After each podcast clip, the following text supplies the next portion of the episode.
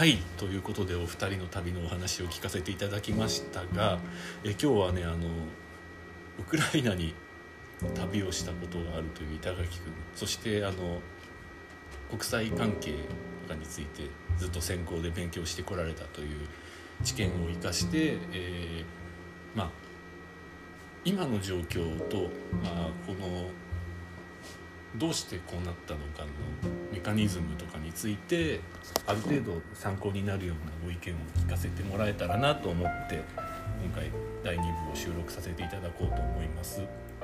では、はい、よろしくお願いします、はい、よろしくお願いします。えっとそうですね。一応ウクライナには先ほども第一部でお話しさせてもらったんですけれどもまああのちょっと旅をしたっていう経緯もあってまああの今現在ロシアとウクライナが戦闘状態になっているっていうのはすごくあの関心を持っていてですね。で、まあ、ちょっと今回はあのいろいろ情報を調べながらですね、まあ、現在そのロシアとウクライナがどうしてまあこういう戦闘状態になっているのかっていうところをですねもちろんいろんな要因がある中での、まあ、一つの側面にしかならないのかもしれないんですけれども、まあ、ちょっとあの分かりできるだけ分かりやすくお話しさせていただければなと思います。はい。じゃあ、えーと、早速なんですけれども、まあ、あのまずウクライナ侵攻がどうして今回起きたのかっていうところが結構関心があるのかなと思うんですけどえっとそうですね、まあ、まずそのウクライナとロシアっていう関係性を、あの紐解くにはまず歴史から振り返っていった方がいいのかなと思うので、まあ、あの多くの日本人にとってウクライナってとても馴染みのないところそうなんですよね。なかなか触れる機会も、はい、それこそ今回戦争になったところでスポットが当たったところもありますので。まあ簡単に本当に簡単になんですけれど簡単にで一部の側面にしかないんですけれども、まあ、ちょっと重要なところを押さえながら、えー、遡っていきたいと思います。で、えっとまあ、まずちょっとソ連っていうのソビエトソビエト社会主義共和国連邦っていうのが昔あの大体第二次世界大戦第一次か第一次世界大戦直後かな？中かな？から、まあ、90年代まであったんですけれどもまずそこの経緯からですね。えっと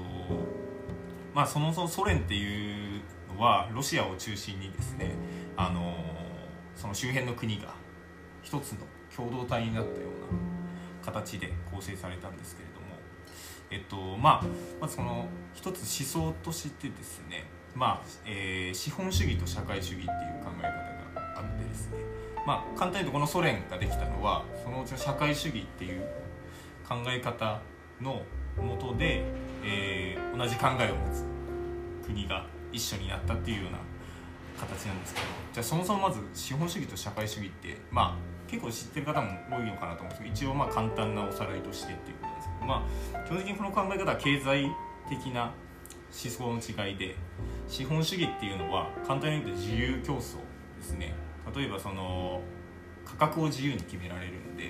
100円の同じ商品でも100円のものを売ったりとか80円で売ったりとかっていうまあ今我々が暮らしているえー、っとなんて言うんだろうな生活では、うん、この市場経済っていうんですかね、うん、が、えー、考え方がまあ、私たちの生活の基盤が基盤ですね。そうです、はい、なんでこの資本主義っていうのはまあわりかし馴染みがあるのかなと思うんですゃあ社会主義ってどういうものなのかっていうとこれは自由よりも平等を、えーと、基本的な考え方としてつまり、えーと、物は多分100円だったら100円で売らなきゃいけないしで給料とかも例えばみんな一緒ですうような考え方ですね。なえー、っとなん補足じゃなくて、うんななんだろうな。資本主義にそういう問題があったってことですかね。そうですね。差が生まれるという、うん、そうなんですよ。そうですね、うん、ちょっとそこも確かに必要なんですけど、うん、まああのー、まあ、簡単に資本主義は自由であって社会主義は、えーと、国民が平等になるようにっていう。で、まあ、その、まあ、社会主義の思想っていうのは資本主義に対する不満から生まれてきてるんですけれども、要するに、まあ、日本でも今問題になってる格差ね、はい、うん、格日本主義は自由に物の売り買いができるんで当然儲かる人はあの飛んでいくし、はい、そうじゃない人は、まあ、貧しいことになってしまうと、まあ、そういう、えーと、システムになっているところがあって当時の労働者とか農民階級の人はその資本主義に対して非常に不満を持ってたんですね。はい、その中で出てきたのがさっきの社会主義全員が、まあ、要するにあの待遇として不満のある人たちも同じ水準で生活ができるようになるという考え方が出てきてですね。まあ貧富の差をなくしたいという願いから、ね、うん、シンプルに言うとそうですね、はい、うん、っていうところから、えーまあ、ロシア革命。ロシアでいうとロシア革命とかっていう。現政権を覆して社会主義の国にしようっていうような動きが出てきた。その流れの中でできたのがソビエト社会主義共和国連合ですね。でこの中にはウクライナも含まれていてですね、まあえーと、そうするとウクライナっていうのは長い間そのソ連の構成国になっていくわけですね。で、えっと、このソ連っていうのはずっと長く続いてて例えば、えっと、第二次世界大戦が終わった後っていうのもソ連、えっと、ウクライナはソ連の構成国として、えー、残り続けていくことになります。ところがですねやっぱりこの社会主義にも問題があって今度は平等になってくると生産性が落ちてくるんですね。要は頑張っても頑張ってもまあ待遇がこれ以上上がらない。みんな同じですっていうような。僕らの感覚でいうと、公務員に近いです、そうですね。公務員にそうですね、はい、非常に近いと思います、っていうその生産性が上がらないという限界があって今度はその社会主義に対してもあの懐疑的な意見っていうのがたくさん出てきます、まあ、そういう時代の流れがあってですね、えーと、1991年に、えーとソ連が崩壊してですねその時にもウクライナっていう国が完全に独立した。もうソ連という枠組みから外れて独立するようになりますと。はい、で、えーとまあ、国としてウクライナはソ連まあひいたもロシアですねロシアから独立することになるんですけれども、えーと、その長らくロシアと共同関係もあったところなので国内では当然そのロシアに対してえー、っとまあなんなんていうんですかね昨日まで一緒にやってきた人たちと明日から綺麗には別れられないですよね、そうですそういうことですねはい、っていう派のあと派閥の人とやっぱりその欧米とか今力を力を持ってるだけとも言い切れないですけれども、えーと欧米諸国の考え方に共感する人たちの派閥っていうのがやっぱり国内で生まれてきます。でそんなところで2004年の大統領選挙では、えーと、新ロシアロシア寄りの人は親ロ派といって欧米寄りの方親、えー、米派で、まあ、ちょっとここでは言わせてもらいますけれども、えーと、この選挙ですねそれぞれの派閥から、えー、大統領候補が出てですね、まあ、一騎打ちになったんですけども、えー、この時に、えー、親ロ派が選挙で勝ちました。ただその中で選挙に不正があったという、まあえー、声が出てきてですね。で結局選挙はやり直しになって、まあ、本当に接戦なんですけれども、えー、親米派が勝ちましたと、はい、そうするとウクライナは、まあ、どっちかというと、えー、アメリカ寄りの方に政治が進む政治というかまあその、はい。政治も経済もですけども進んでいくことになりましたと。もともとじゃあ国内でも揺れてるということですか？そうですね、うん、揺れているっていう。まあ、やっぱり2つの派閥が存在しながら、えー、ずっと続いてて、まあ、政権自体はただこの2004年からは、はい、まあ、その多数派っていうのが一応その事実上、えー、親米派になったということです、はい、で2010年の選挙でも、えー、再びその親ロ派と親米派の選挙になってですね。でこの時は親ロ派が勝ちます、うん、でまあそれそのそうするとロシア寄りのやっぱり、えー、政治とかっていうのもなってくるのでえー、っとそうですねふうになってくるんですけれども、えー、っと2013年にあのウクライナが、まあ、EU 今 EU 確か入ってないやってましたっけ？今ね入ってないんです、ね、そうですよね。ないですだから手出せない。そうですよね。うん。で、まあ、その入ってはないんですけれども EU との、まあ、政治であったりとかあの貿易っていうところでの調停をしようという流れがあったんですけれどもやっぱその政権がロシア寄りなのでやっぱロシアにとっては EU に入るのが、まあ、ちょっとここのシステムも後で説明するんですけれども、まあ、良くないっていうちょっと考え方もあってですね。で急急遽って形になるのかな。見送ることになったんですね。そうすると国内の親米派がですねまあ反政府デモを起こしてその当時の、えー、大統領確かヤヌコビッチ、はい、だったんですけど、えー、亡命しますと。でこれでその時の政権が崩れることになります。でこれが2013年の末なんですけど2010年多分2000その翌年の2014年にもしかしたら皆さんもちょっと記憶はあるのかなと思うんですけどロシアがウクライナ東部のクリミア半島に、えー、攻め軍事介入をしました、はい、で、えーと、この時にまあそのクリミアっていうところもですねまあ今のウクライナ東部のドネツク州とか、えー、ルガンスクとかであったように、まあ、ちょっとロシア派の人もいてあまあ割れているというか、うん、そういうところもあった地域でもあるんですけれども、えーとまあ、そのクリミアにロシアが介入したことでクリア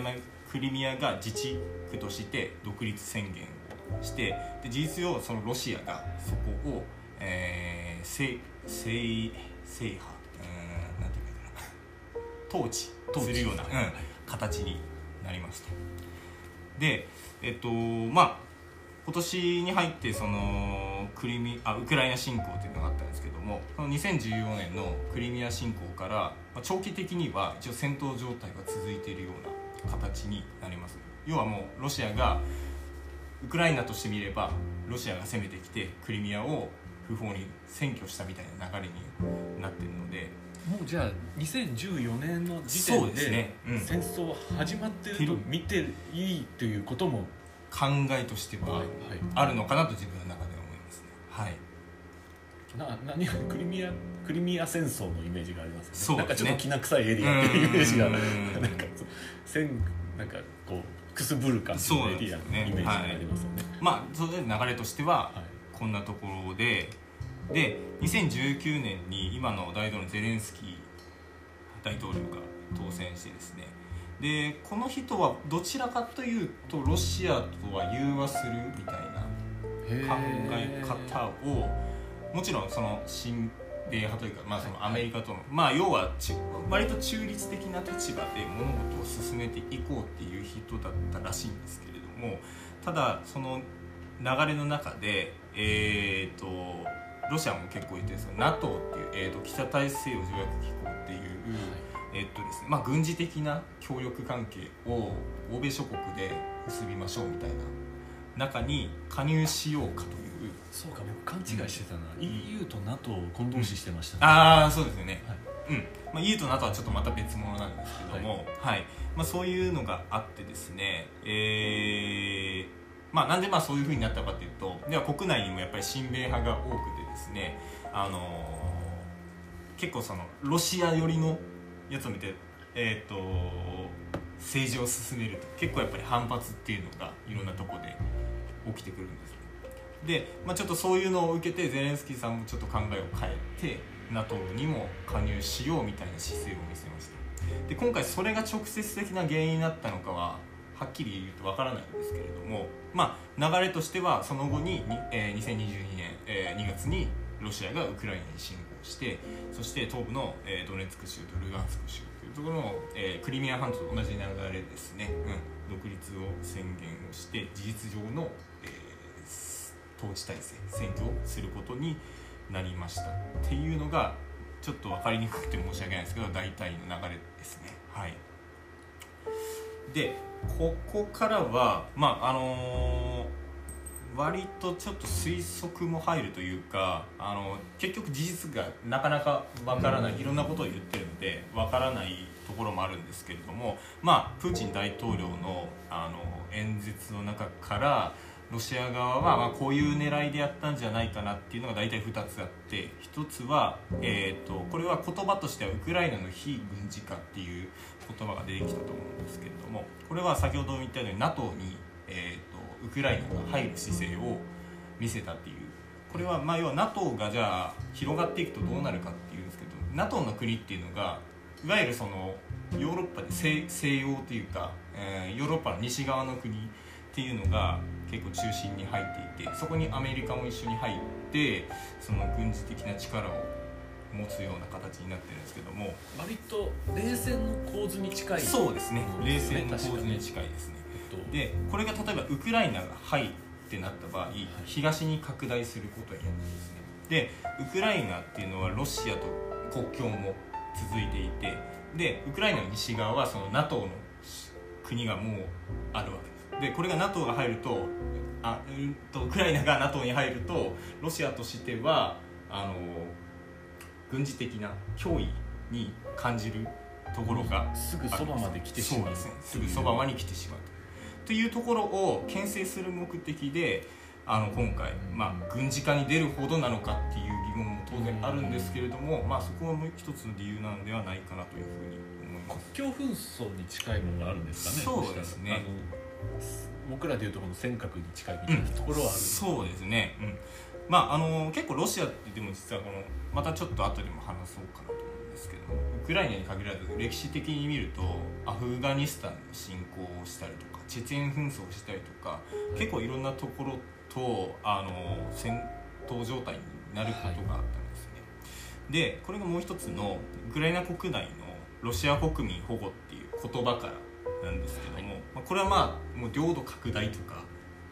ゆる南下政策っていうんですけれどもあのロシアの国土を南の方に広げていきたいっていう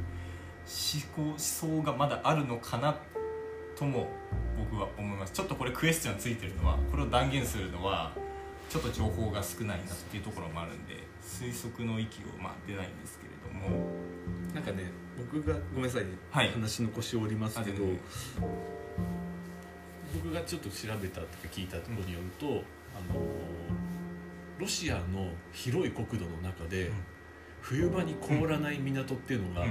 ないんです、そうですね。だからみんなクリミアを狙う。そうです。ロシア帝国時代も南下政策っていう言葉はロシア帝国時代から出てきた言葉だったと思うん。ですけれどもとてもやっぱり軍海軍とかにとって、とても重要なんですよねその不登校そう不登校っていうのが非常に重要で今のロシアしないといけないみたいな。そうですね、うん、まあそういう狙いをただ結構その覇権主義っていうんですかねこういう武力制圧とかで国土を広げていくっていうのはやっぱ大々的にはなかなかできないところがあるんで、だから今回そのロシア国民の保護という言葉大義名分大義名分を作ってっていうのかな。当然これは明言を敷いてないんで、本当に推測の域を出ないところではあるんですけれども。でも実際その、ウクライナの中にもやっぱりそのロシアまあ揺れるぐらいですから、うん、その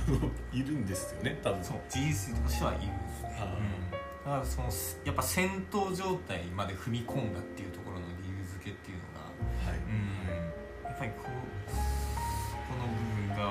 大きいのかなっていうふうにそうですね、はい。でもう一つこの、えーと、なぜそのウクライナとロシアが戦争しているのかっていうところのもう一つの大事な点として核とパワーバランスって今回ちょっとタイトルつけてるんですけれども、まあ、その世界的な、えーと、軍事的な力関係っていうんですかねっていうところも密接に関わってきてると思うのでちょっとこれをお話しさせてもらいます。でえっ、ー、と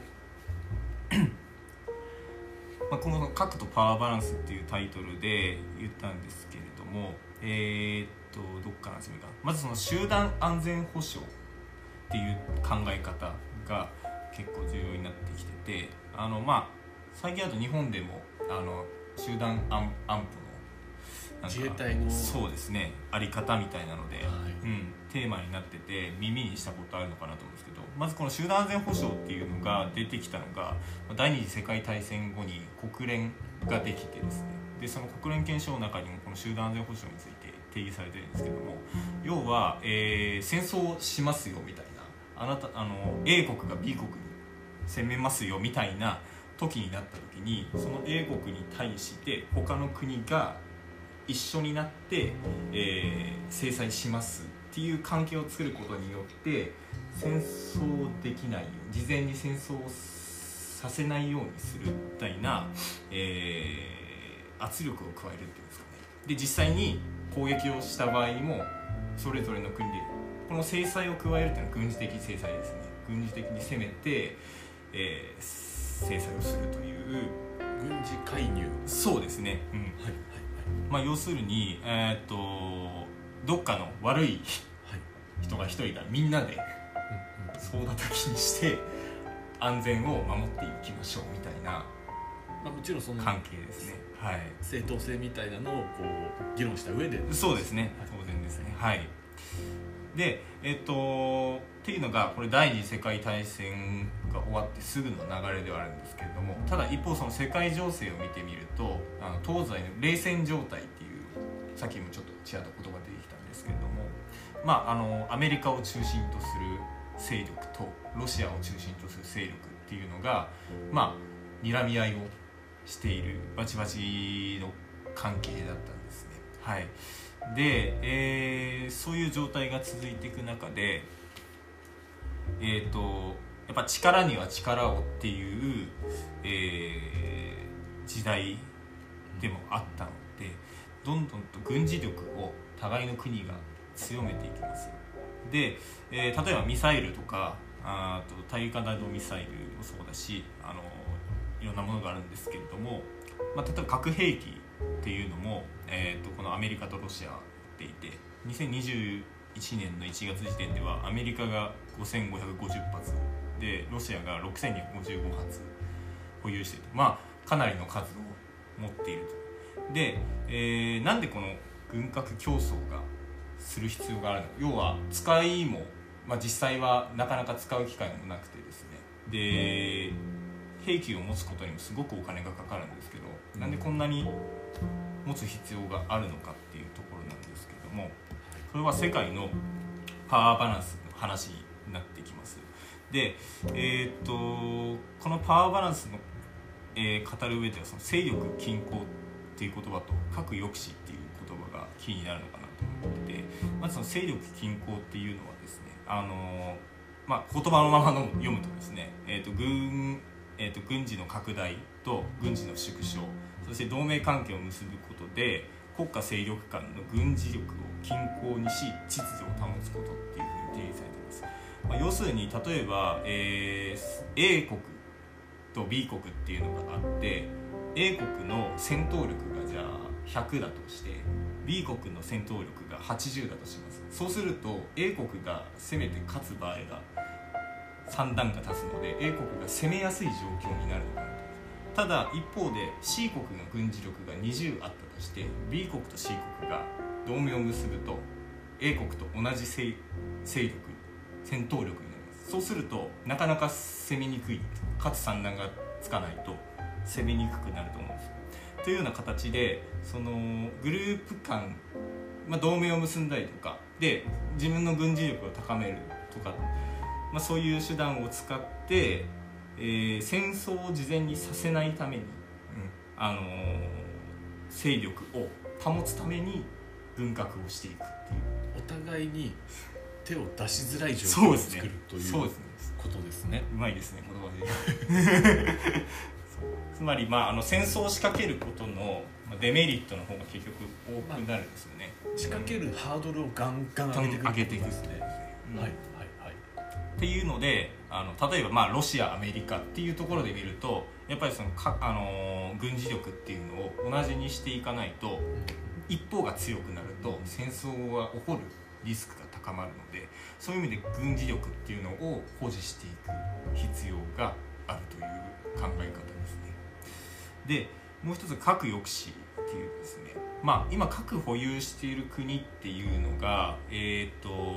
五大国ですねいわゆる国連の、えー、アメリカロシア中国イギリスフランスにプラスでインドとパキスタンと北朝鮮が持ってると思うんですけれども、えっと、要するに核を保有することで核をじゃあ撃った場合核のスイッチを押した時にもう一方も撃つ可能性があると核を撃てなくなるんですね、うん、その報復攻撃っ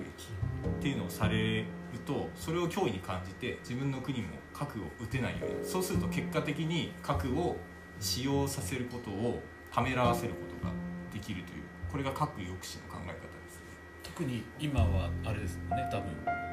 もう情報で瞬時に反撃できちゃうから、瞬時に反撃でき怖いんだ多分、うん、そうですね。でまあ核保有国っていうのは先ほども言ったように非常に限られているんですけれどもさっきの、えー、勢力せあの勢力均衡ですね。パワーバランス理論でいうと、えー、核の傘に入るで核保有国と同じ力を持つことができます。例えば日本の場合はアメリカと軍事同盟を軍事同盟じゃないですね。ごめんなさい、えーと、アメリカと同盟を結ぶこと例えば他の国が日本に核を撃った場合アメリカがその日本の代わりに核を撃ちますよっていう脅威を与えることで核を撃てなくなるんですよね。うん、っていうような形で、えー、核の傘で核を持っていない国も守られているという同盟関係を作ることでその絶妙なバランスのもと戦争が起きないようにしているっていうのが、えー、勢力均衡、まあ、パワーバランス理論で言いますね。はい、っていうのがあったんですけれども今回軍事侵攻が起きてしまったのはなぜなのかっていうもう一つの視点ですね。うん、でこれも、えーとまあ、いろんなあの情報を見て自分のまあ主観的な意見にもなるんですも一つは実際その国連で定められている制裁というのは軍事制裁を想定しているんですけども過去にもその紛争例えばベトナム戦争とかもあったりとか、えー、とイラク戦争とかもありましたね。と思うんですけども実際軍事制裁に踏み切るケースっていうのは少なくて大体が経済制裁。今もそれこそ今のウクライナ戦争も各国がやってるのは経済制裁でとどまってて軍事制裁をする動きっていうのは今のところ見られないですね。国連がってことまあそうですね。もそうやし、うん、NATO とか。NATO もそうやしっていうことですね、うん、なのでその、まあ、ロシアサイドからしてみれば攻撃しても報復してこないからまあ経済制裁ぐらいだったら国が瞬時にまあなく消滅することはないだろうっていう算段のもと攻撃ができる状況を生んでしまったのかなっていうのがまず一つですね。そして2つ目がそのさっき話した、えー、勢力均衡理論核抑止理論でいうとこれはあくまでもこういう状態にあるのでまあ攻撃はしてこないだろうっていうところに基づいている。要は期待とか願望ですよね。こっちには核があるんだから絶対攻撃はしてこないだろうっていうただいわゆるあれですよね。あの核抑止と、えー、軍事の均衡の制度疲労みたいなところがあるかもしれないですね、そうですね、うん、おっしゃる通りですね。まあそういう、えーと、これまでの微妙なバランスの中で、えー、あのお互いが睨み合ったりとかあの圧力をかけることでかろうじて保たれてきた平和であってですね実際どこかがやっぱりピースが一つ崩れるとやっぱりこういうのは段階的に崩れてしまうのかなっていうふうに今回の事例を見て思いました。はい、でもう一つが中国北朝鮮といった後ろ盾の存在も大きいのかなというふうに思います。まあ実際ロシアの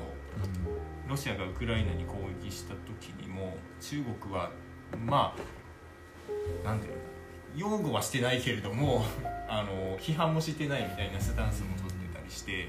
あのやっぱそういう国が怖い。力を持ってたり めっちゃ怖い。増えてくると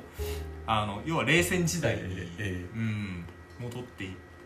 てあの攻撃することに対しても、まあ空気感として抽象がなくなってくるのかなっていうふうに、うん、まあ今回のその事例を見る中であのまとめるとまああのロシアの狙いとしてはさっきも言ったようにあのえー軍事拡大 NATO の軍事拡大を恐れているっていう、えー目的があるのとそして今その、えー勢力均衡と核抑止っていうのが、まあ、一種の空想になってきて実態その実態がないんですよね。平和を守るっていうシステムとしては。そのシステムのまああの欠点っていうんですかね、まあ、がちょっと表明化してしまったのかなっていう他地域でのふうに、うん、戦争に介入がなかったっていうのが、うん。ある種一つの後押しになってしまったそうですね、うん。あるという。あるんじゃないかなっていうまあちょっと何度も繰り返し 繰り返し言うとあれですけど本当にあの実際のところはあのソースとしては出てないのでプーチンに聞くしかないみたいなプーチンに聞くしかない ところがあるんですけども、うん、まあ一つがそういう理由付け理由っていうところとあとその世界のシステム上で見て戦争が起こってもおかしくない状況になっているのかなっていうそういうふうに読み解くこともできるできるよっていうことですね。はい。いやー僕ね結構中国とかなんかちょっとどっちに転ぶかよくわかんない勢力の拡大みたいなのがちょっと気持ち悪い存在として不気味ですよね。西側が手出せない要因の一つとしても出てるような気もするしロシアがうん。この人たちは多分私たちを批判はしないだろうっていうある種のあったろうなっていう気がする。実際もうあの今先ほども言ったようにウクライナ侵攻があったというのもやっぱり各国が軍事的な制裁圧を加えるあの気配すらも今ないような、頑張れウクライナになってますよね。そう頑張れウクライナでそう。なって耐えしてくださいってなってそうますですよね、うん、っていうところが結局なんでそれができないかっていうと自国自分の国がそれに加わることによってロシアから報復攻撃もしくはロシアが水面下ではないけれどもなんか同盟関係を結んでいる国が代わりに報復攻撃をしてくる可能性があるということですね。っていうのはやっぱりそのさっきの勢力均衡理論が崩れてるのはやっぱ力を持す持ちすぎているっていうところもあるのかもしれないですね。はい、で、えー、とりあえず一旦ここで区切ってですね。であの自分はまあそのジャーナリズムとかも勉強しててですね。でジャーナリズムの第一線の方ですからね。そうですね。現場でもややりつつ。で、まあ、国際関係の勉強もしてたのであのまあちょっとこんなことも勉強したなっていうのを思い出して今のロシアの状況っていうのをあのまたロシアとウクライナの戦闘戦争の状況っていうのをちょっとまとめてお話ししたいなっていうのがあってですね、まあ、あのプロパガンダ戦争っていう言葉は聞いたことあるのかなと思うんですけども、まあ、要するにその戦争っていうものがあの肯定化させる戦争することを良しとする世論をやっぱり国民を総出で戦争をするぞっていう空気にするためにはそういう広告を打つというか宣伝をするっていうことが国の戦略として歴史的に見れば重要になってきています。例えば全員が納得してないといけない、そうですね。うん。あの総力戦だから。例えば戦争反戦争反対の目が出てきたら容易にはやっぱり戦争はできないわけですけども、うん。まあ、そういう中で例えば第二次世界大戦なんかだとあのでテレビとか新聞といった公共的なメディアっていうのがまあ日本でも実際にそうだったんですけれどもあの政府がそうです政府の宣伝機関としてなって戦争をすることに対しての世論を築いてきたっていう歴史がありました。朝日読売がめちゃくちゃ叩かれるやつですね。そうですねはい、彼らはその反省のもとにめちゃくちゃ今が あの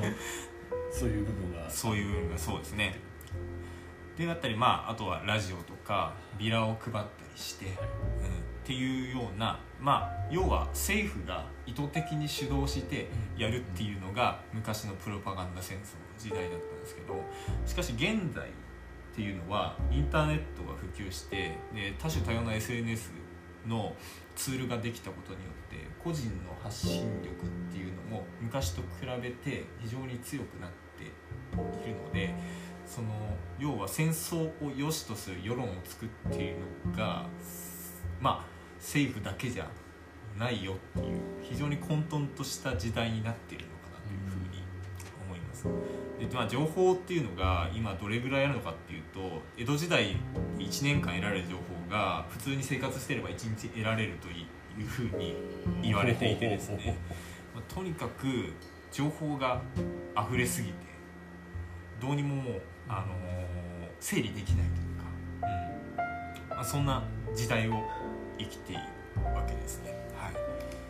い、で、あの、そんな情報がたくさんにあふれる社会の中で、えーまあ、影響力っていうのもだんだん変わってきてですね。でちょっとポスト真実っていう言葉を一つあの覚えてほし覚えてほしいというか説明させてただきたいんですけどもこれ2016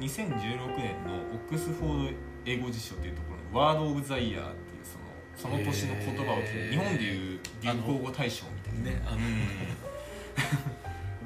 感じですね、うん、にこの「ポスト・トゥルース」っていう言葉が選ばれたんですけどこの2016年何があったかっていうとアメリカの大統領選挙でトランプ氏が当選した年なんですね。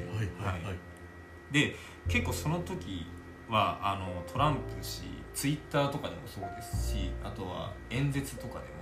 すごく過激な発言が多かったかと思うんですけれどもこのその過激な発言を何でするのかっていうと要はこのポストトゥルースの時代っていうのが客観的事実よりも個人の感情的な意見であったりとか個人的な意見の方が強い影響力を及ぼす時代まあ要するにそれが事実かどうかはともかくとしてあの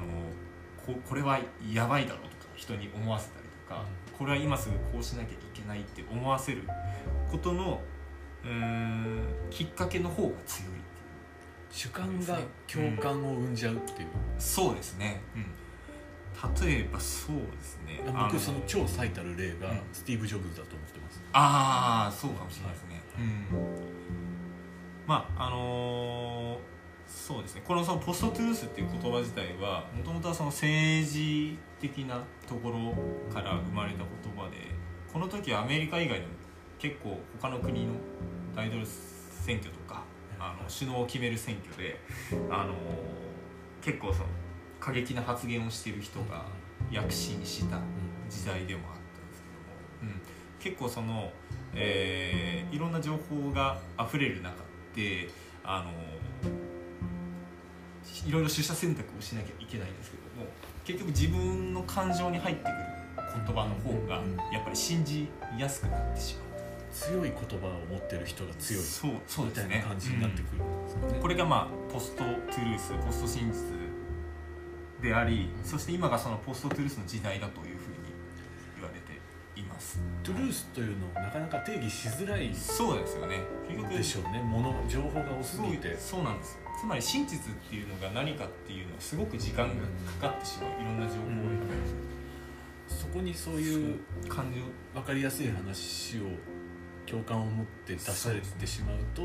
そこに追従してしまいがちになると。まあ、例えばですけども今回ウクライナ戦争でとあの、えー、プーチン大統領があのウクライナの東部で、うん、そのロシア系の住民を迫害ウクライナが迫害しているみたいな、うん、まあセリフを言ってました。で例えばこれをただ自分らが当事者だとして自分らがロシア人だと思うとこれはいけないっていうふうに事実かどうかはともかくとしてまず直感的に思ってしまうのかな例えば日本だとその日本のどこかの地域で中国人が迫害してますみたいなニュースが流れると、うん、ちょっと中国やばいんじゃないのっていうふうに思っちゃうかもしれないです、うん、うん、そのその感情の方が優先されてしまうというその事実かどうかをともかくとしてですね。っていうのがその今回その戦争ウクライナ戦争の中でも見られるのかなっていうふうに思います。で例えば他にも、えー、っとロシア側の人としてはウクライナが大量のあの化学兵器を持っているっていう言葉を発したりとか。でまたこれはロシアに限られてですねウクライナ側も結構その異様だなって僕は思うのは結構 SNS であのまあ他のメディアとかも結構やってるんですけど遺体の映像が映るようなですね昔だったらあんま考えられなかったんですけど、これをあえてやってるとするのであれば世論をやっぱウクライナ側に持っていきたいっていう意図があるのかなっていうふうに、とてもだからその影響力を、うん、えー、知ってるというか使いたい思惑があるのかもしれない。思惑があるのかもしれない。まあ、あの要はセンセーショナルなね、ね情報っていうんですかね、うん、というのを持ってくることによって、まあ、あの情報自体が真実かどうかっていうのは置いておいて例えばロシア側であればこういう情報を流すことによってロシア国民に戦争を肯定させるっていう動きを直に感情が揺さぶっちゃう。そうですね、うん、物事考えさせずに。実際のところそのやっぱテレビとか見ているロシア人っていうのは非常にプーチン大統領のことを、えー、支持しているそうででおそらくってことは戦争自体も肯定をしているのかなって肯定もしくはまあ否定するまでもないと思ってる少なくとも筋は通ってると思うんですよ日本の人も日本のテレビとか見てると、うん、っていうか世界中がもうウクライナ支持みたいな方向ですよね、うん、なってますねああいうふうになってるのはこれはウクライナサイドそして世界的サイドで見るとあの世界的にロシアに対しての反ロシア体制というのこの戦争の枠を超えても作っていく可能性があるのかなっていう確かにそのロシアが最初に攻めたっていうのは、まあ、良くないことではあるんですけれども、うん、なんかその煽るっていう行為に対して見てみるとあのーそういう意図を感じられるなというふうに、えー、もしかしたら見て取れる過度な演出があったりする可能性もあるしね、うん、つまりその真実かどうかっていうのが本当に置いてけぼりにされてしまっていうのは非常に怖い世界なのかなと僕はあの1984っていう、えーと、なんだっけ誰が書いた小説村上春樹じゃないあえっ、ー、と村上春樹じゃない方ですね。ない方にあるのそんなのが。桃えー、100とね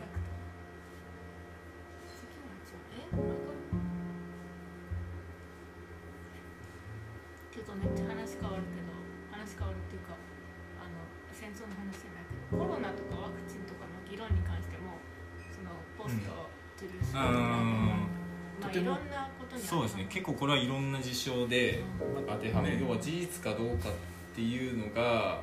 あのーそう置いてけぼりになって。メディア論ね基本的にワイドショーとかもそうだけど、うん、感情を煽るというのが一番なんだろう。最近の傾向なのかな。簡単なんだよ こっちは煽られてるのをちょっと客観視しながら判断しなきゃいけない、ね、そうだね。それを見てそうすぐに感情で判断しないっていう、うん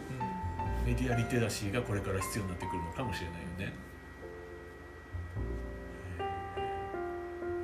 あそう思いました。えっとジョージ・オーウェルっていう小説家が書いた1984っていう。これ僕卒論のテーマにも引いたんですけど要は監視社会全国が国が統治する恐怖社会を描いた SF 小説なんですけどもこの中にもそのポスト真実今の時代にすごく照らし合わせた描写っていうのがたくさん出てきます。ぜひ読んでほしいなというふうに。日本語版出てます。日本語版あります。はい。聞いたことあるなジョージ・オー名前ね、聞いたこと多分有名でえっと多分提言になるんですけれどもポスト真実時代。でそしてその時代に起きてる戦争に中であのまあ、先ほども言ったように私たちは今 SNS インターネットで発信力を持ってい要はプロパガンダに加担してしまう可能性もあるということをそうです持っていかなきゃいけないのかなっていうふうにそれ自体が発信することとかっていうのは個人の権利であってそれをなんだろうなその止めることはできないし悪いことでも悪いと断言できることでもないんですけれどもただやっぱ責任を一人一人が持たなきゃいけないのかなっていうふうにそうですね。でまあもう本当に単純なんですけどもこの情報があふれる溢れる中でいかにして真実に近づくかって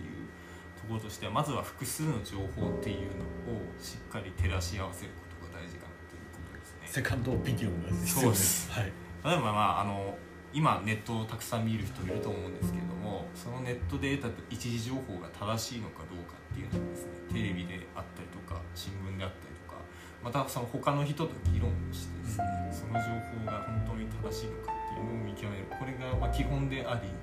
一番大事なことそれから情報源っていうのを盲信しないっていうことも大事ですね。まあ簡単なで言う誰々さんが言ったことだから間違いないみたいなケースですよね。こういう考え方の人もまああの結構いらっしゃるのかなっていうそのネット界隈とかも結構僕もツイッターとかやってるんでそういうのよく見かけるんですけれどもやっぱそういうあののを模 sin しない。あの、まあ、疑って書かれというわけではないんですけれどもさっきと同じように盲信すると多分照らし合わせるっていう作業をしなくなって真実から遠のいてしまうと思うので。データが出てるっていうのもあるんだけどそのデータもだいぶ恣意的にやられてるっていうケースそがある。のデータ自体もすごく大変なことなんですけどもその真実に近づくっていうのは、うん、っていうのが大事かなって。それから安易に拡散をしないということですね、まあ、発信もそうなんですけれどもあのこれはなかなか。ねえなかなか。そうなんですよね。まあその戦争時代だと特にそうなんですけどもその拡散することの危険性というかまあ要はさっき言ったプロパガンダに加担しているっていう自分が知らずのうちに加担させられている可能性もあるのかなっていうふうに。そこに責任を持つ必要があるね。その思想をちゃんと理解してそれを出してるっていう、そうですよね。あの何しろこのシェアとかリツイートをする人たちの心理って良かれと思ってやからね。そうですね。うん。うちも実際にシェアとか結構するしそうそう。でもそれってさ絶対なんかこうすることがいいと思ってやるわけ、そうなんですよ。一歩立ち止まるみたいなとこそうですね。そのボタンを押す前にやっぱり一回考えるってすごく基本的なことではあるんですけどもそしてその発信した情報を他の人が見るということの責任っていうのをもしこれが間違いな情報であった時にあのどう思うかって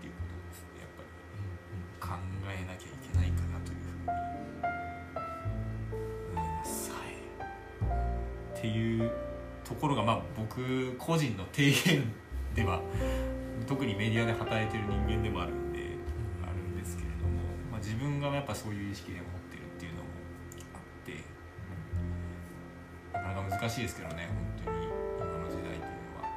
っても気軽にできてしまうんでね。そうなんですよね。でしかもそういう使い方が悪いわけではないそう悪いわけではない。決して悪いわけではないし。なんかやっぱでも特定の思想に関係してそうなことは、うん。一歩立ち止まった方がいいのかもしれないなっていう気はしますよね。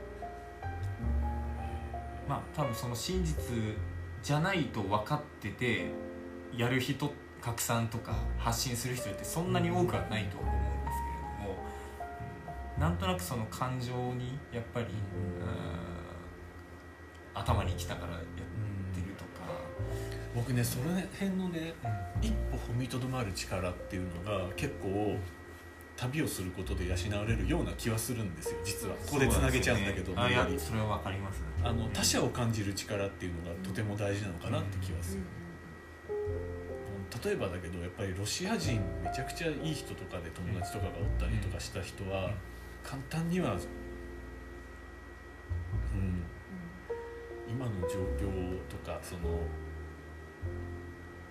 え？っていうようなことはシェアしづらいよねっていう、彼らの感情を考えちゃうよねっていうようなところと、うん、ね。なんかコロナとかワクチンの話に関しても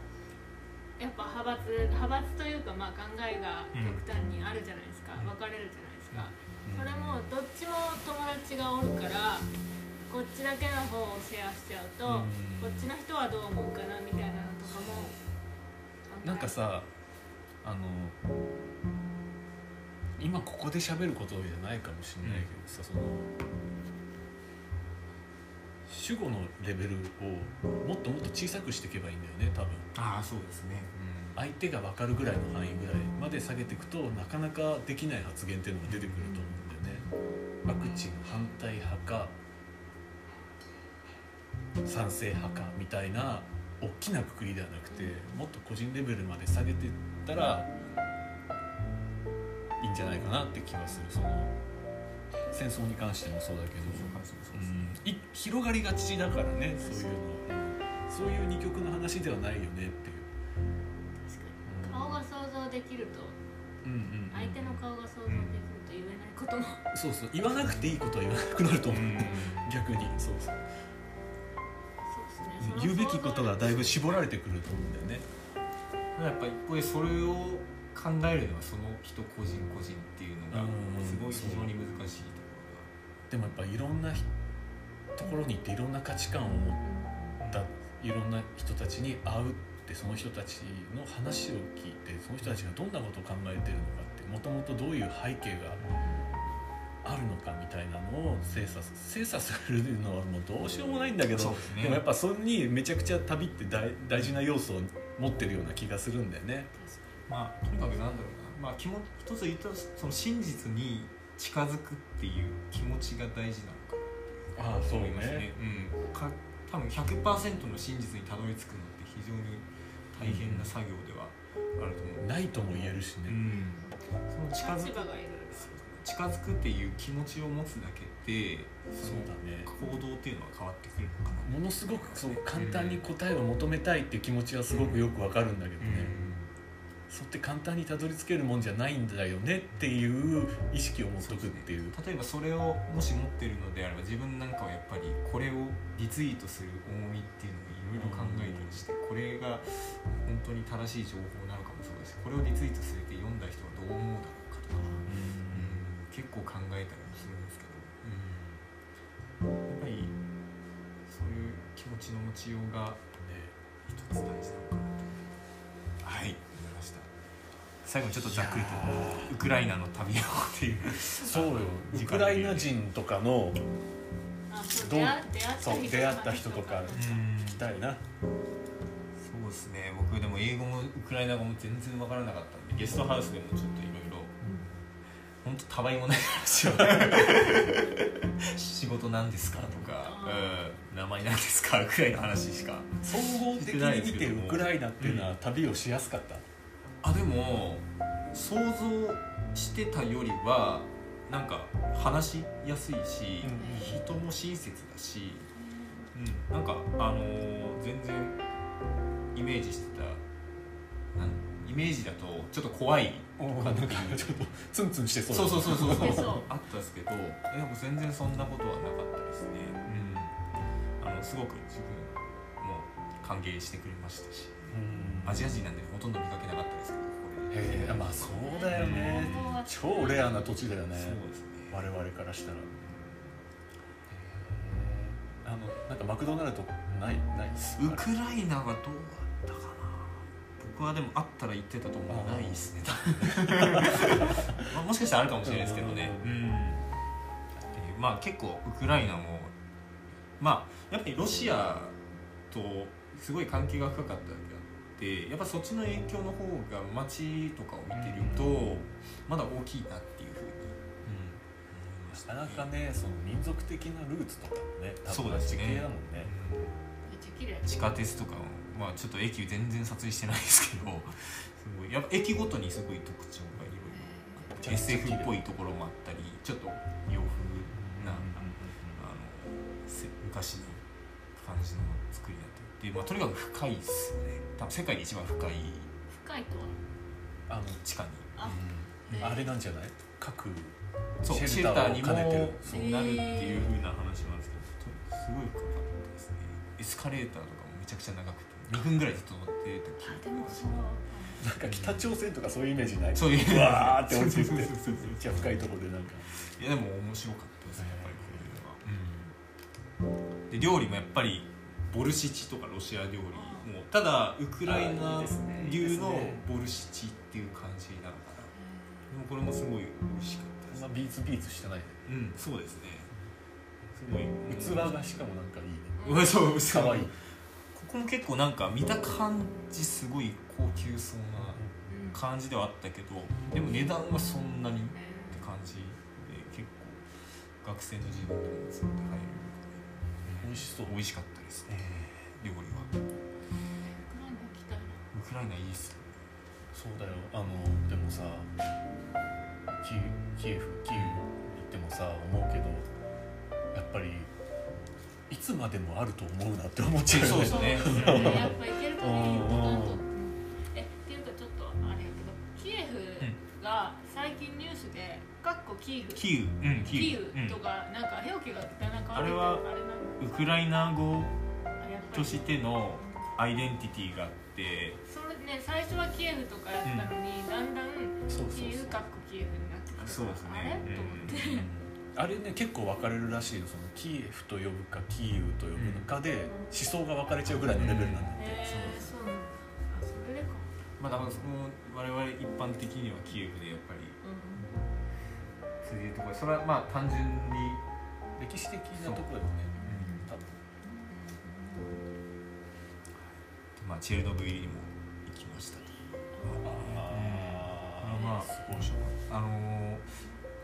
いろいいろんな感情が出てきましたねなんか、結構あの観光地化しちゃってることに対してなんか疑問もあったし。結構福島のことと照らし合わせてうん。福島の30年後もこんな感じになるのかなとかいろいろ考えたりして、なんかそうだよね。すごい議論があるんだよね、確かに。残すことがいいのそうかですね。変えてしまった方がいいのか。でやっぱ放射能もいまだに強くて